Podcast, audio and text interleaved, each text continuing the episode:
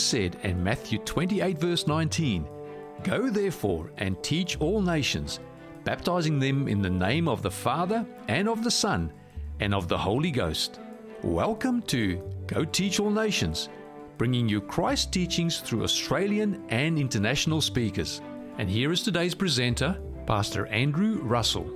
I can begin by telling you that a challenging time came upon the Seventh-day Adventist Church in the nineteen fifties, a very, very challenging time. And uh, what took place then was that there was a man by the name of Walter Martin. Anyone heard of Walter Martin? nineteen fifties? Couple of hands. This is very important for you um, as a church to, to know, a little bit of history. Walter Martin was a, a Christian who walked into the General Conference headquarters of the Seventh-day Adventist Church at the time in Washington, D C All right, let me bring that up for you. I'm going to give you a visual. There he is there. And he, he had been ri- he'd been writing about different cults, and he'd been exploring cults within the Christian community.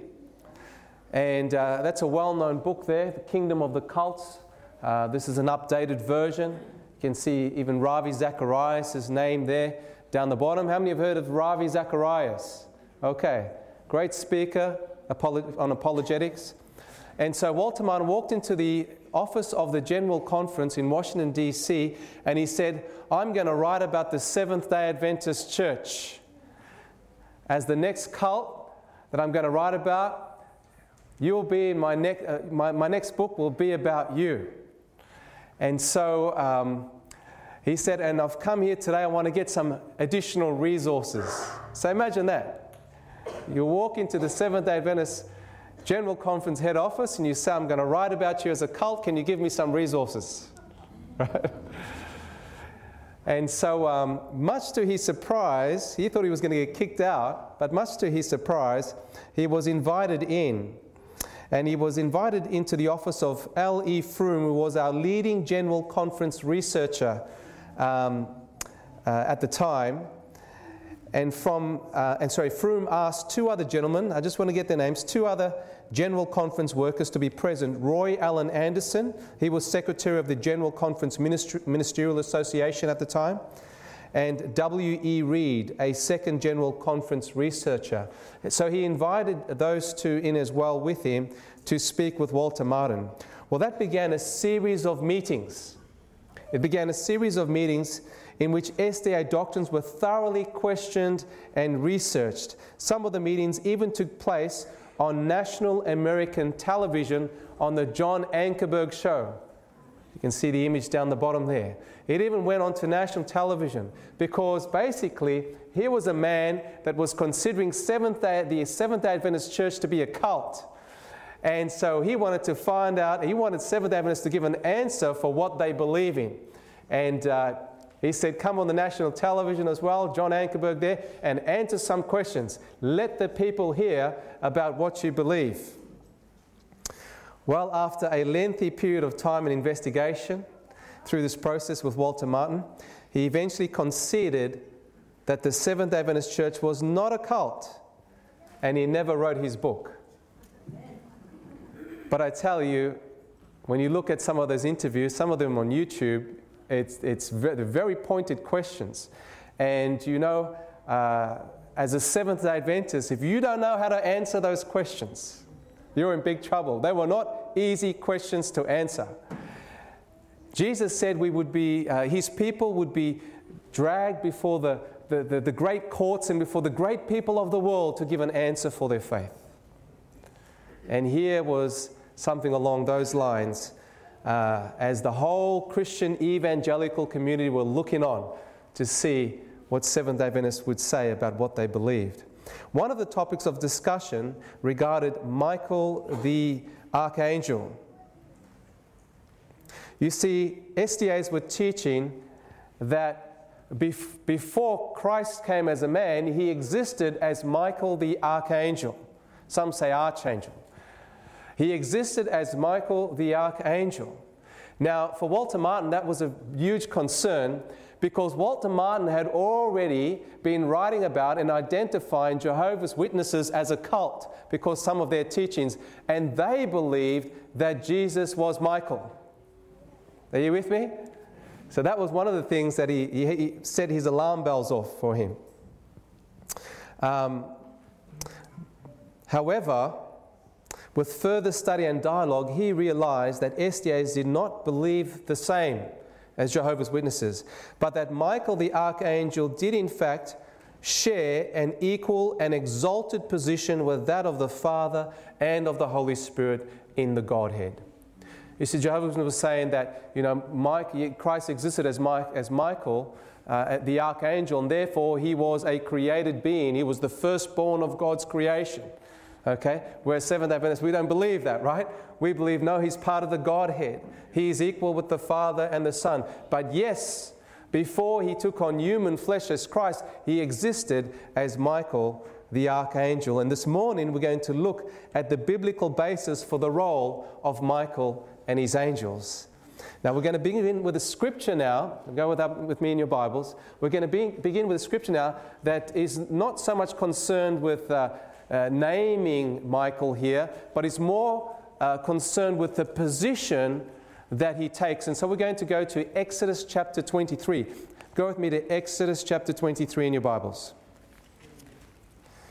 I thought I'd share this with you because when I talked about the incarnation, the last couple of presentations I did, I mentioned Michael. And I thought I'd better give you a biblical uh, basis for that, because there are those still, if you jump on the internet, I still see some of those accusations. Seventh-day Adventists believe that Jesus is a created angel. Okay, now we want to get a correct understanding from the Word of God and, and put some of those uh, faulty understandings or faulty interpretations to rest concerning our faith. So what chapter did I say? twenty-three. Exodus chapter twenty-three. Let's go to verse twenty and verse twenty-one. twenty and verse twenty-one. Are we there, church? Yes. Amen. Okay, notice it says, "Behold, I send a what? Angel. I send an angel before thee to keep thee in the way, to bring thee into the place which I have prepared. Beware of him and obey his voice. Provoke him not, for he will not pardon your transgressions, for my name is in him." How many of you have that word angel in a capital A in your Bible? A few of you? Not all Bibles have it that way, right? That's why it's always good to get the King James. Amen? And New King James has it too. It has a capital A. Did you notice something significant about that angel? Did you notice something that that angel has that no other angel in the Bible has? Did you notice what it was? God's name. I hope God's name is in other angels too, but yeah. Name is a reference to character. What else? Sorry? Pardon your transgressions. This angel can forgive sin. Now, I don't know about you, but when I read the Bible, there's only one person that I know that can forgive sin, and that's God. Isn't that right? Yes. No created angel can forgive sin.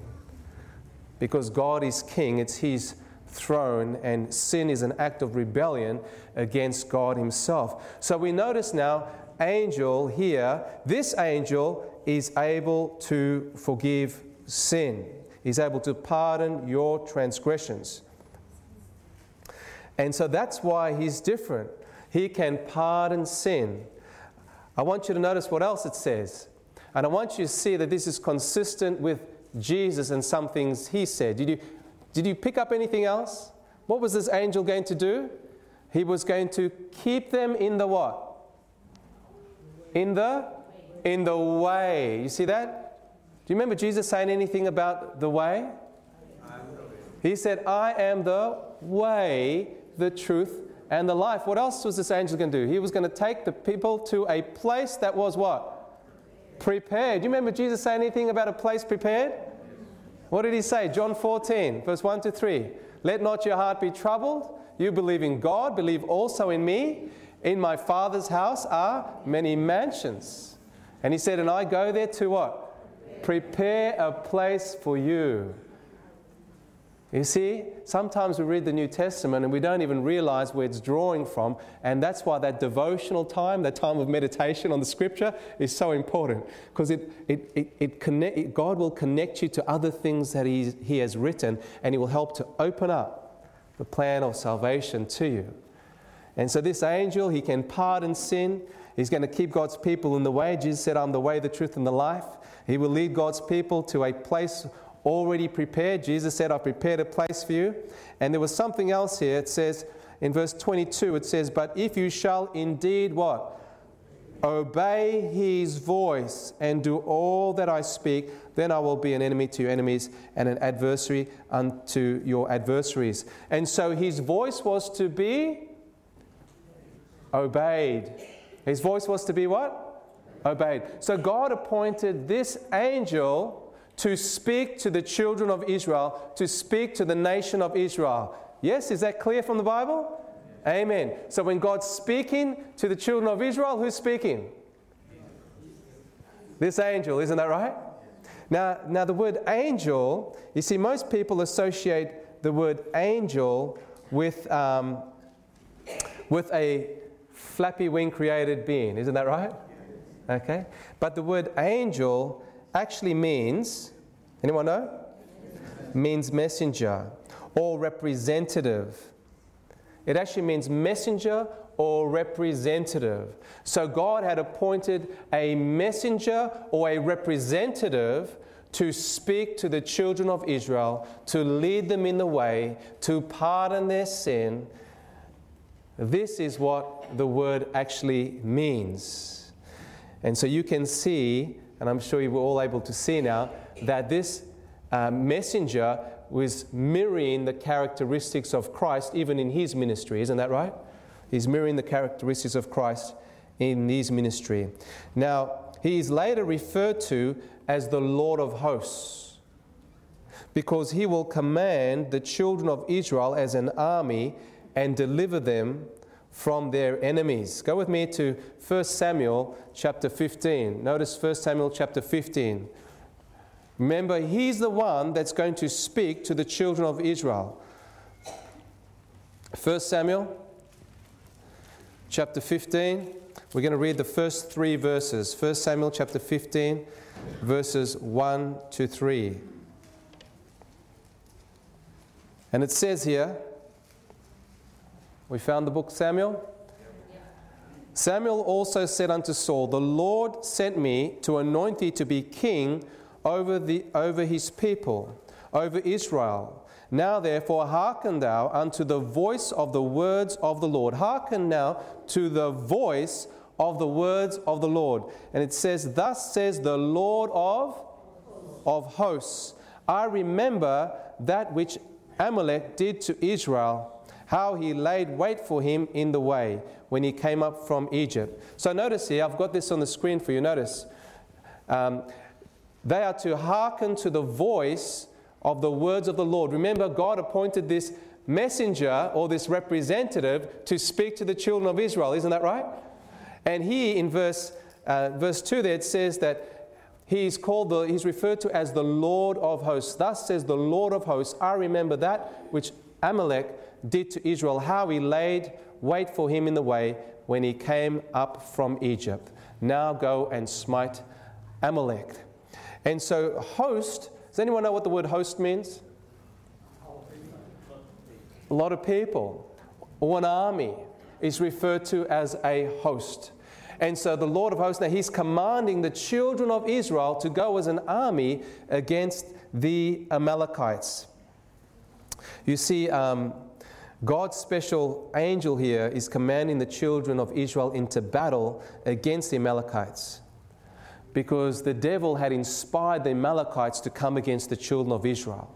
And they are a threat to the children of Israel, and so God commands them, uh, and so now He commands Israel to go uh, and, and fight against them, to derail the work that the devil is trying to do.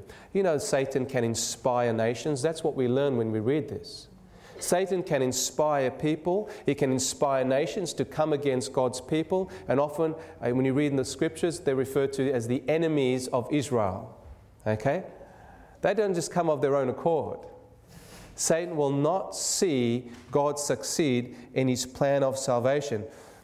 You know, one of the things I, I, I one of the songs I first heard, children's songs I first heard when I came into the Seventh-day Adventist Church, was that song that says, "I'm in the Lord's army."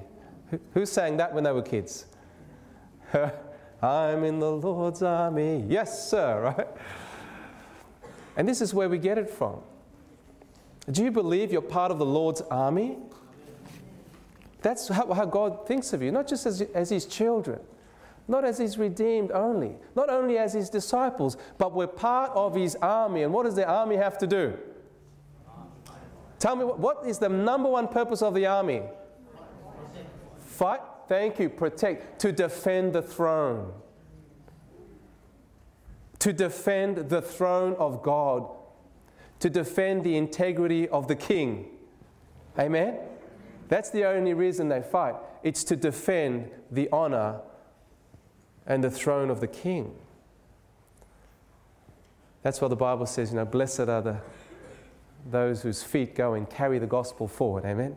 That's why we do what we do as a church, when we, we hold mission and we, and we work together. And, and you know, You know, I, I remember one soldier saying of uh, when he goes into battle, you know, um,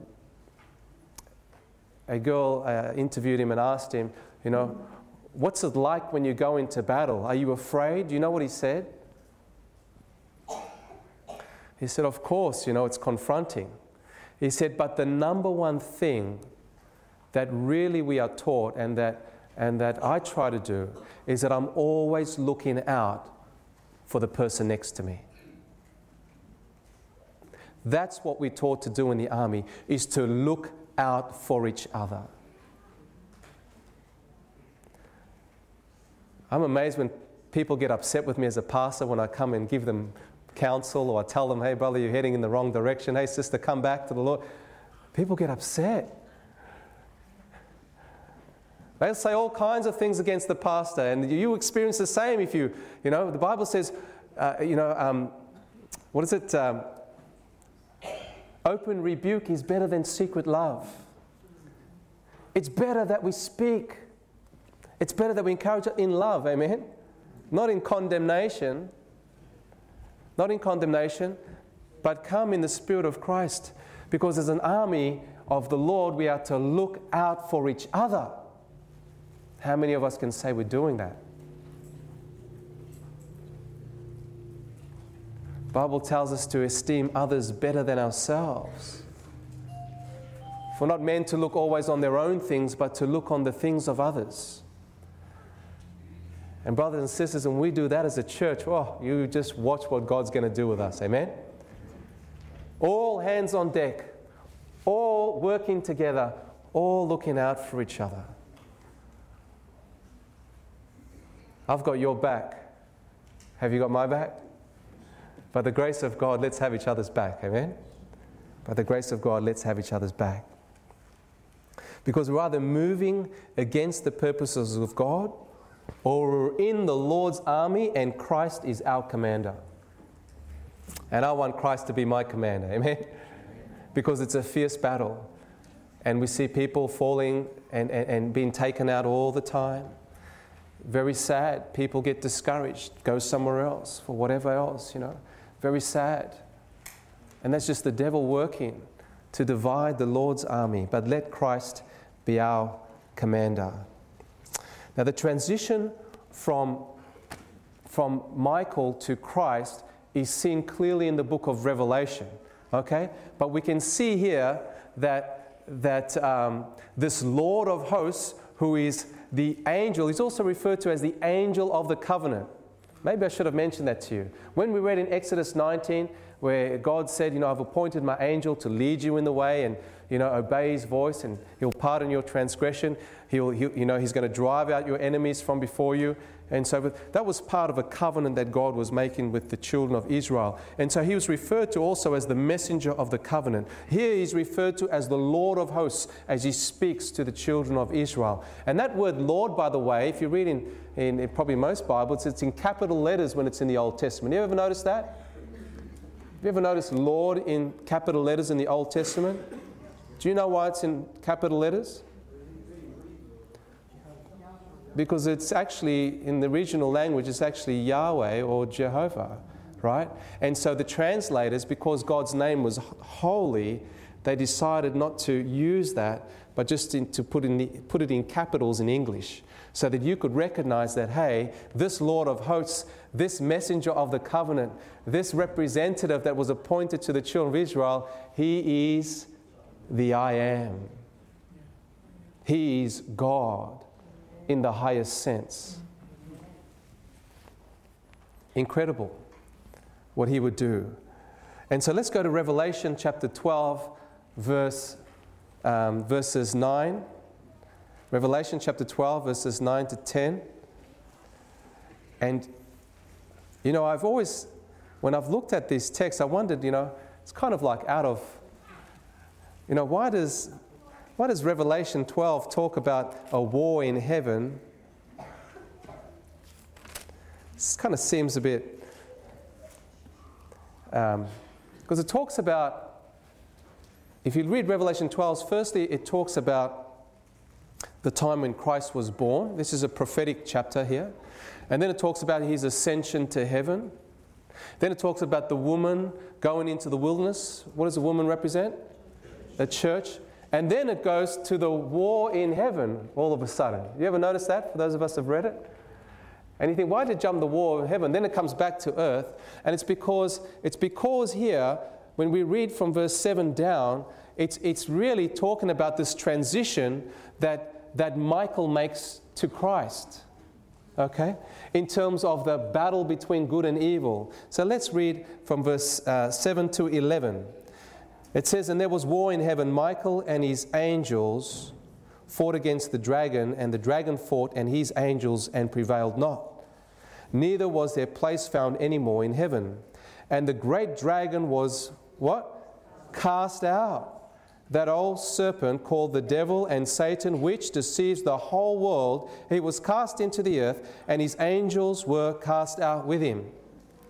And I heard a loud voice saying in heaven, 'Now is come salvation and strength, and the kingdom of our God, and the power of his Christ. For the accuser of our brethren is cast down, which accused them before our God day and night, and they overcame him by the blood of the Lamb, and by the word of their testimony, and they loved not their lives unto the death.'" Do you notice it began by describing Michael in this battle, and then it transitioned to Christ? Do you see that? In this battle. And there's this, and so really, uh, Christ is continuing the battle from heaven. He led the heavenly angels, he led the heavenly agents of heaven, and, and then he continues the battle on earth, and he's leading the children of Israel. Michael. El is the Hebrew form for God, one who is like God. Michael. And so Christ is the center of this battle between good and evil, as Michael, and then as Christ.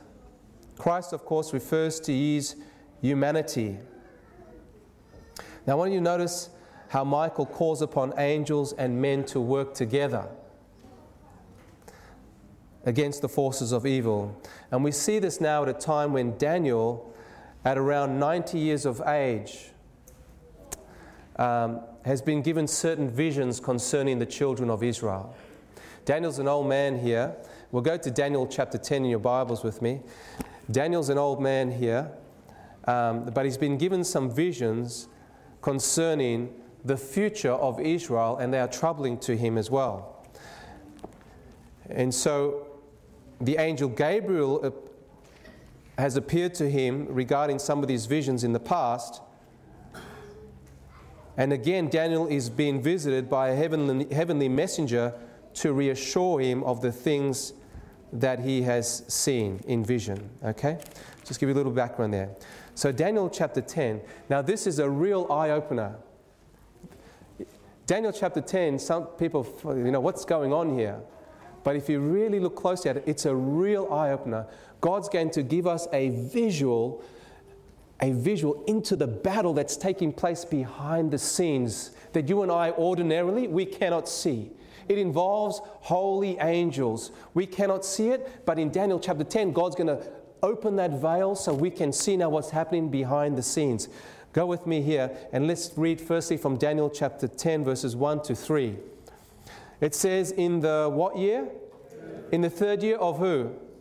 Cyrus, Cyrus king of Persia. That's important. When you read, whenever there's something stated like that, that's a time reference for you. God's given you a time reference of when this is taking place. So in the third year of Cyrus, king of Persia, a thing was revealed unto Daniel, whose name was called Belteshazzar, and the thing was true, but the time appointed was long, and he understood the thing and, un and had understanding of the vision. Now this is particularly relates to the vision uh, that was given him in Daniel eight and Daniel chapter nine, the previous two chapters. And uh, there's time, there's timeline visions there that is also being given to Daniel with, uh, as it, it concerns his people. And, and notice here it says in verse two, in those days I, I Daniel, was mourning three, how long? Full weeks. Three full weeks. How much is three weeks? twenty-one days. Okay, remember that. Three full weeks. And Daniel says, I ate no pleasant bread, neither came flesh nor wine in my mouth, neither did I anoint myself at all, till three whole weeks were fulfilled. Jump down to verses ten now, and let's read ten to verse fourteen. And notice it says here, and behold, a hand touched me, which set me upon my knees, and upon the palms of my hands. Here's this heavenly messenger now. And he said unto me, O Daniel, a man greatly beloved, understand the words that I speak unto thee, and stand upright, for unto thee am I now sent. Someone has sent him, isn't that right?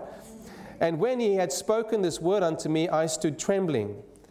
Then said he unto me, Fear not, Daniel, for from the first day that you did set your heart to understand, and to chasten yourself before your God, your words were heard, and I am come for your words. What does it mean that Daniel chastened himself? We read it before. He ate no pleasant bread. He ate no flesh or wine. What does that mean? Daniel, Daniel, in seeking the Lord, put the comforts of this life aside. And for three weeks, he supplicated the throne of God for the sake of his people. Do you pray for your church? You pray for your fellow members? You know that the battle is fierce. You know what's going on in the lives of other people. Sometimes we don't know, but I tell you now, Satan is at work. Daniel supplicated the Lord. Said, forget my food. He didn't go without anything, but he just put aside all that stuff he normally eats, and he said, I'm just going to, I'm just going to have this time of sacrifice. I'm just going to have this quiet time with God, and I'm going to, and I'm going to supplicate God's throne, and uh, until God speaks to me and reassures me, and lets me know what's going on, and lets me know how I can help. And God answers that prayer. You ever fasted? Do you know what it means to fast? I remember visiting a home sometime, and I was doing studies with the, with the teens in the home, and the parents were often away, they were still coming home from work, but I'd spend time in the afternoon with a group of teens and we studied together. And I remember the parents came home one day, and one of the kids said, Hey Dad, Pastor Andrew fasts. They'd never fasted. The kids had never seen fasting in the home. And yet we think of the time of Esther, everyone fasted, isn't that right? When Satan was bringing uh, the wrath of the Persians against them, against the children of Israel, Esther called for a fast, three days. No food, no water. You read it. Three days. And God delivered them. When things get tough in your life, brothers and sisters, call on the name of the Lord. Set some time aside. because even Jesus said some things do not go but by prayer and fasting. Amen? All the health professionals are telling us these days that fasting is very good for you. There are people that are not even Christian that are fasting. Give your organs a rest. Give your body a chance to, your organs a chance to rest as well. Daniel understood what it meant to love his neighbor. And so we can learn wonderful things here about what it means to love our neighbor and what it means to call upon the Lord of hosts, the commander of the children of Israel, the commander of the church. And so let me read on for you. And uh, we read verse um, thirteen. Notice what it says here now. Okay? But the prince of the kingdom of Persia withstood me one and twenty days, or twenty-one days. How long was Daniel praying?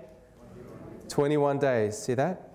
So this, this angelic being comes now, and he says, Daniel, he says, look, from the first time that you, you began to pray and you wanted to understand, uh, you know, I've been sent. God has heard your words. And verse thirteen, he says, but the prince of the kingdom of Persia withstood me one and twenty days. But lo, who? Michael, one of the chief princes, came to help me, and I remained there with the kings of Persia. What's going on here? Can a king of Persia withstand an angel? But it's saying that he did, but the prince of the kingdom of Persia withstood me for twenty-one days. But lo, Michael, notice the words, key words here, one of the chief princes came to help me, and I remained there with the kings of Persia. And verse fourteen says, now I am come to make you understand what shall befall your people in the what? In the last days, or in the latter days. Do you know that this reference is for you and for me? This is for people that are living at the end of time. These visions concern people living in the last days. Daniel has been given a, a, a, a vision that, that spans the length of time, right down to the very end. And Daniel, his, compa- his compassion stretches to you and to me, sitting here today. For yet the vision is for many days. Let's jump now to verse twenty. And verse twenty-one. You remember Michael came and, and he helped the other, he helped the angel, isn't it? Look here at verse twenty and twenty-one. Notice it says, then said he, knowest thou wherefore I, I come unto thee? And now will I return to fight with the prince of Persia. What's this angel going to do now? He's going to fight with the prince of Persia. Now, it's most likely this is Gabriel. He's not mentioned as Gabriel, this angel, but if you read in Daniel chapter nine, Gabriel came to Daniel and pretty much said the same thing. Daniel, you are greatly beloved. I've come to help you to understand the vision. Okay? And so it's most likely this angel, Gabriel, is speaking to Daniel here now. But now he's saying, look, I've got to return to fight with the prince of Persia, and when I'm gone forth, lo, the prince of Grecia will come. Now, Daniel is writing this in the third year of Cyrus the king.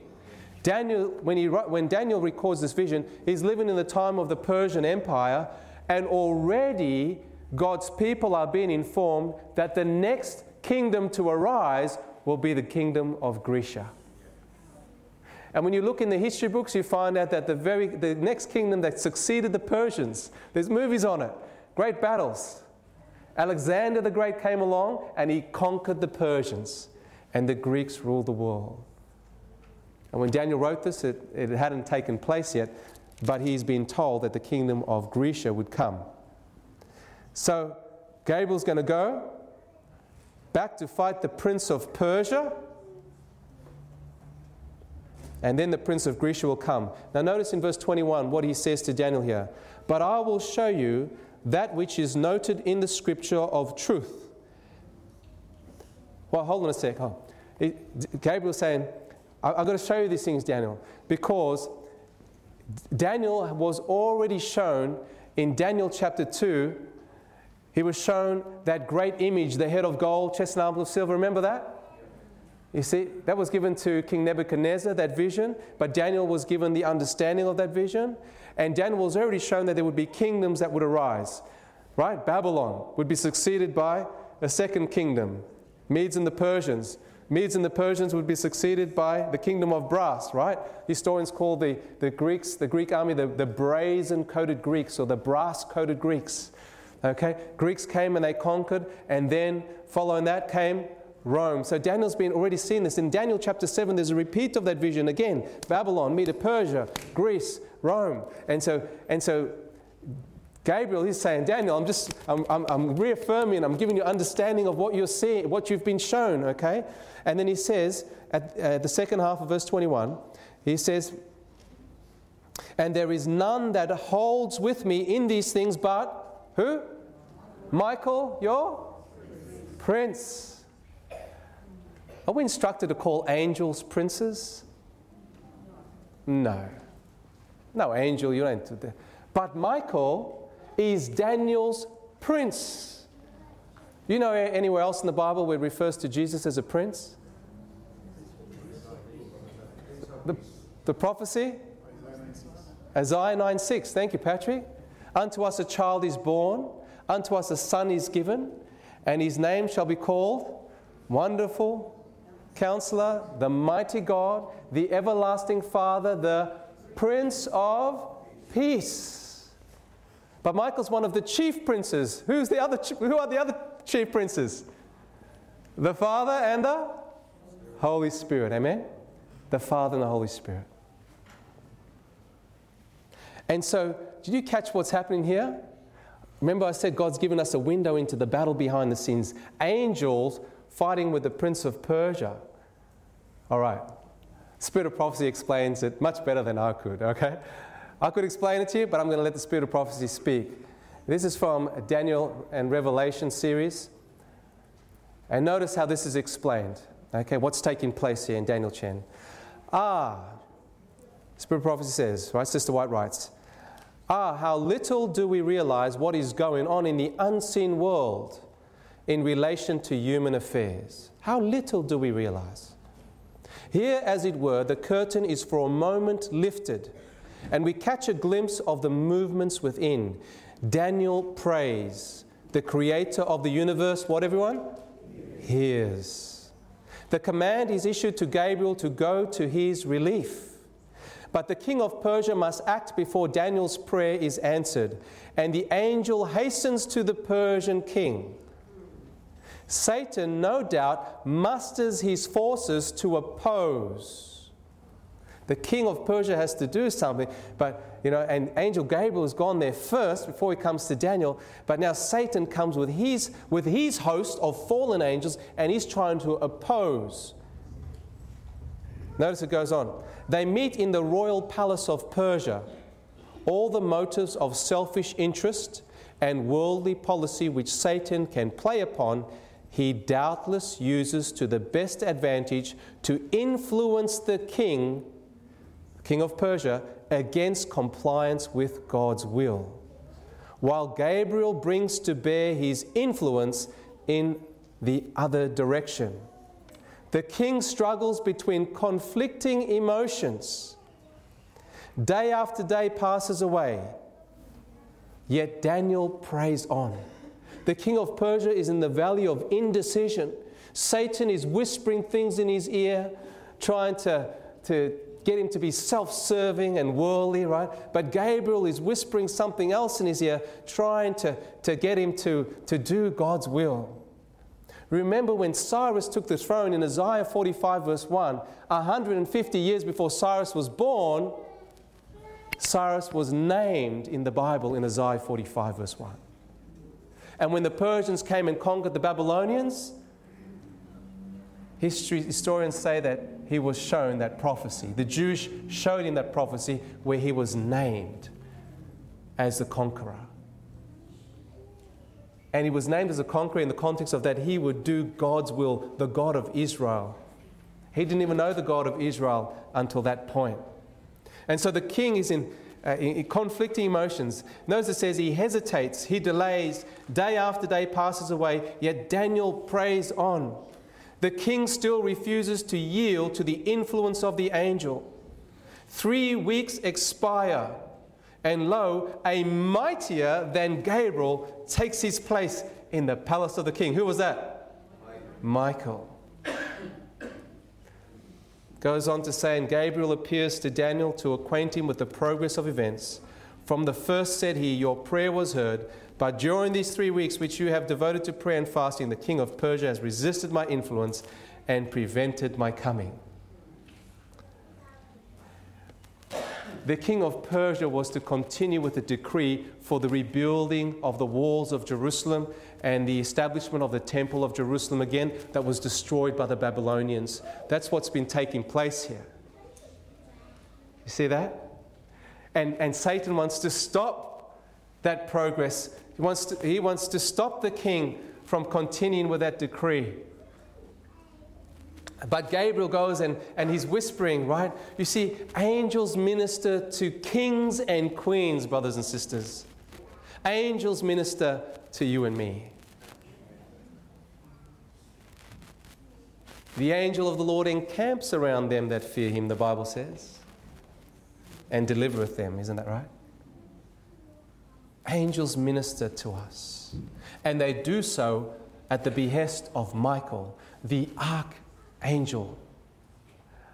Arch from the Greek word arche. It means the beginning or the first or the preeminent. Not that he's a created being, but he is the Lord of hosts. He is first among the angels of heaven. And brothers and sisters, he wants to be first amongst us also.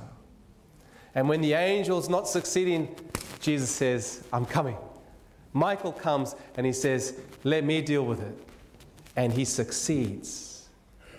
And he succeeds because Jerusalem is restored and the temple is rebuilt. Isn't that incredible? Oh, look at what's happening behind the scenes, brothers and sisters. You better know that when you pray, God hears. Amen? Never doubt that God hears. When we pray for our politicians, God hears. I see people get so upset, you know. You see America at the moment. Ever since Trump came to the, you know, to the presidency, oh, America's been thrown in all sorts of people, damning him and and, and, and most un-Christ-like kind of behaviors coming out and, and, you know, and all of this. And you know what? If you're worried about him, pray. Amen? Pray. If you're worried about anyone, pray. Because God hears those prayers. God hears those prayers. How tirelessly Michael leads the heavenly angels to speak to men and women, as he did in Daniel's time. How tirelessly he leads heavenly angels to speak to our conscience. And the question is, are we cooperating with the voice of reason? But let's go a little closer as we find out why the temple had to be rebuilt. Let's go to Malachi chapter three. Malachi chapter three.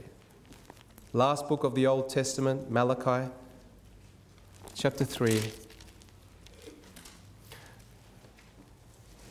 And notice here that this term messenger of the covenant is employed here. Now the Bible says in verse one, it says, behold, I will send my messenger, and he shall prepare the way before me. Now messenger there is referring to John the Baptist, okay? Yes. Let's give you a bit of context. Because there's a prophecy that spoke of John the Baptist that he would come before Christ would come. Isn't that right? Yeah.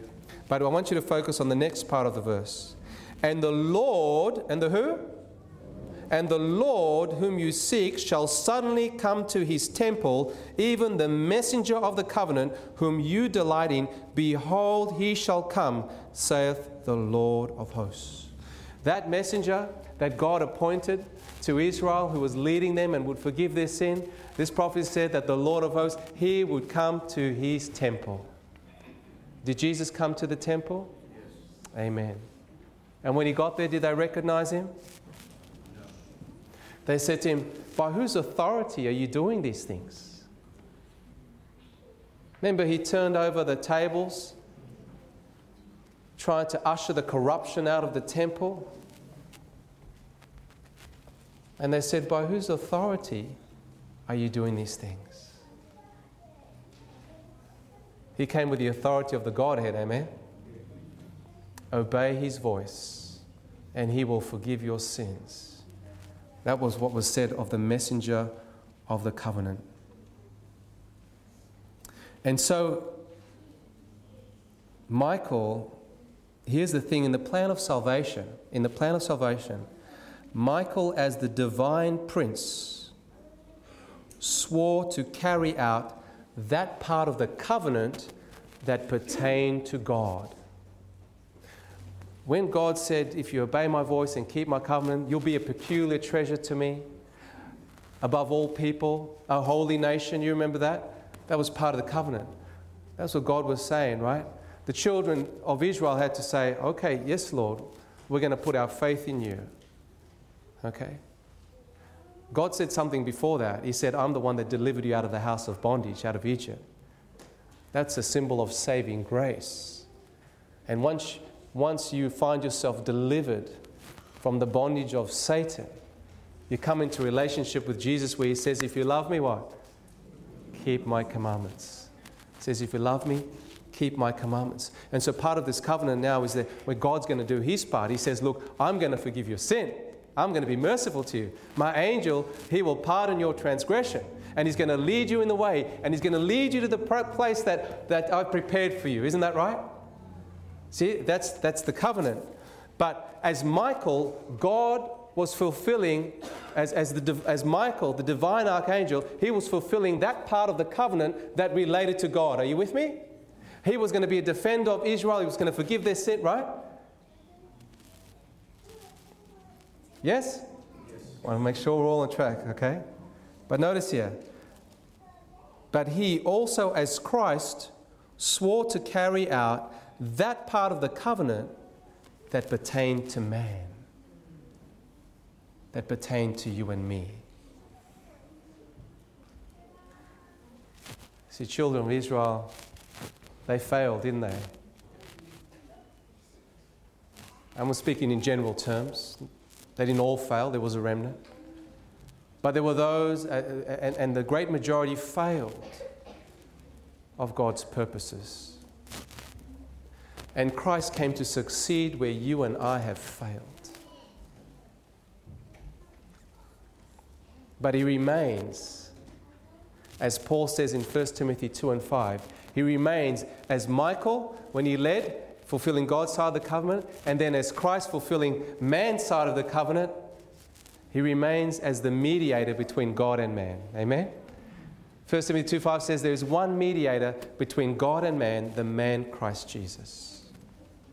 And Paul says that, that even though we've failed, in Romans eight verse four, he says, even though we fail, but when we come and we allow Christ to be the messenger of the covenant, when we allow him to, to lead us into the, into the place that he's prepared for us, Paul says that he will fulfill his righteousness in us. He will fulfill the righteousness of the law in us. You know what that means? That means through, the, through, uh, through Christ leading our lives, and through the power of the Holy Spirit, and through the ministry of the heavenly host, the ministry of the holy angels, and through the church, ministering to each other and looking out for each other, we'll be able to keep the commandments of God because of the ministry of Christ. And so he continues to lead us. We know that when he died on Calvary and he rose again, he retained his form as a man. And one day we will look into the face of Jesus Christ. And we will see the scars on his hands and on his feet. Christ, how faithful is he? He fulfills God's side of the covenant as Michael, and then as a man he fulfills our side of the covenant because we have failed. And through his grace and through his, our reconciliation, God, now, once again, we have a new hope, a lively hope in Christ Jesus. I want to um, let you know that Christ went, a, went through a lot for you and me. In the Old Testament, we see him commanding the angels. In the New Testament, we see angels ministering to Christ as he endeavors to do for you and for me what was needed for our salvation. Absolutely incredible what he did for his people and what he's done for you and for me. And the Bible says in First Thessalonians chapter four, I have to give this our last verse, First Thessalonians chapter four. Go with me there. And it's so clear who Michael is here in First Thessalonians chapter four.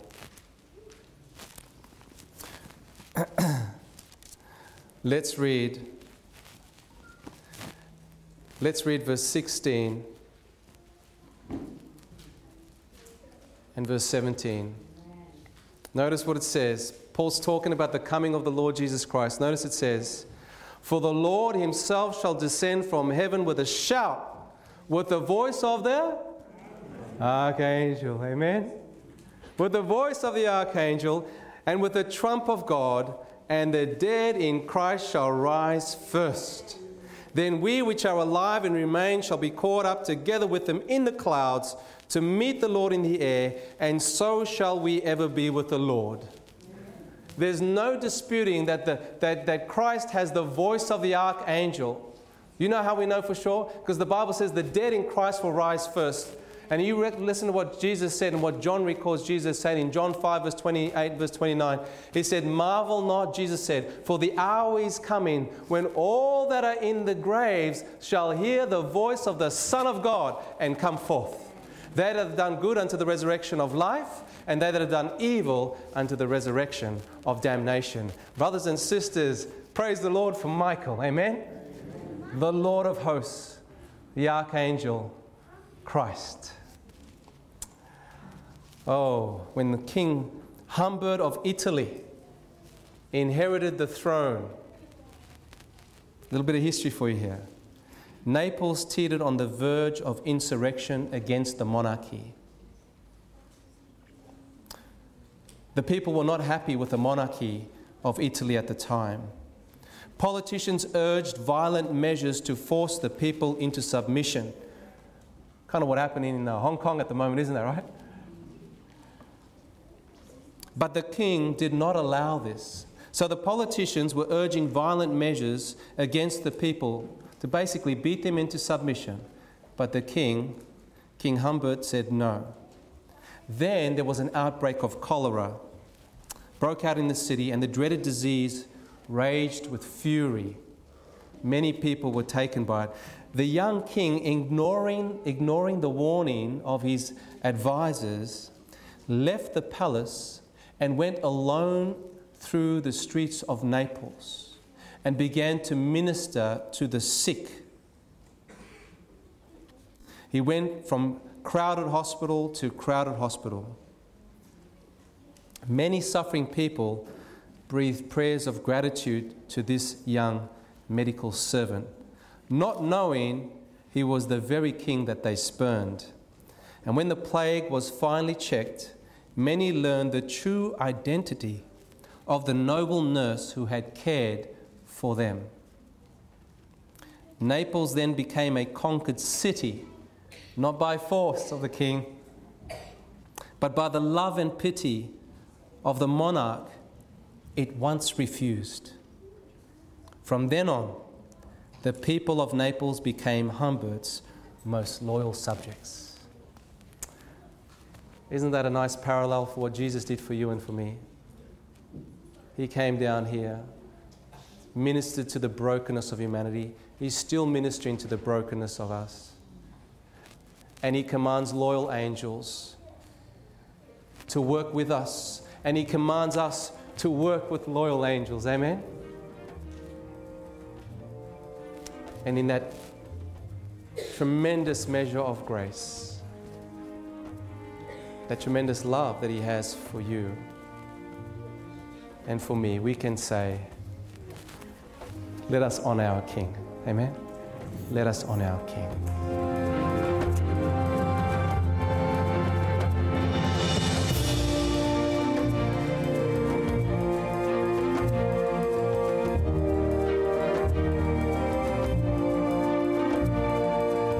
This message was made available by Hoxton Park Seventh-day Adventist Church. For more resources like this, visit their Facebook page, Hoxton Park S D A Church. That is Hoxton, H O X T O N, Park S D A Church.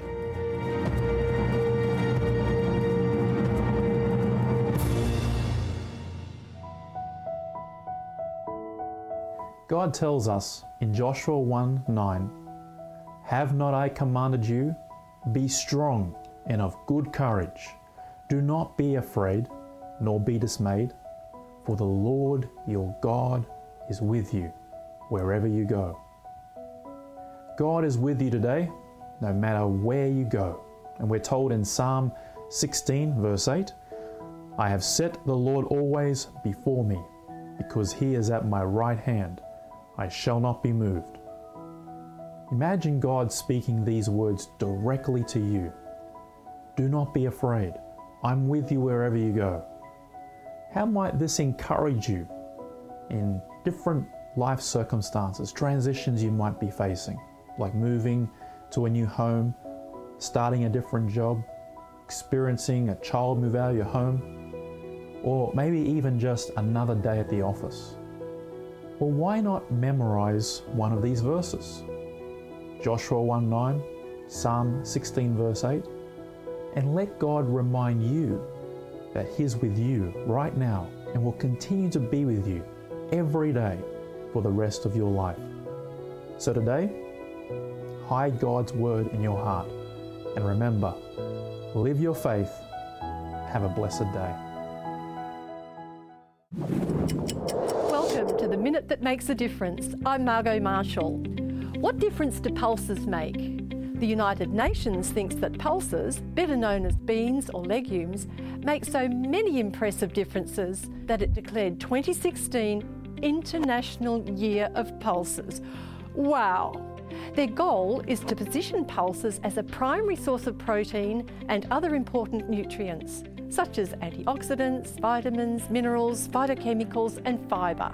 Yet, they're low in fat and have zero cholesterol, which protects against heart disease, diabetes, cancer, obesity, and more.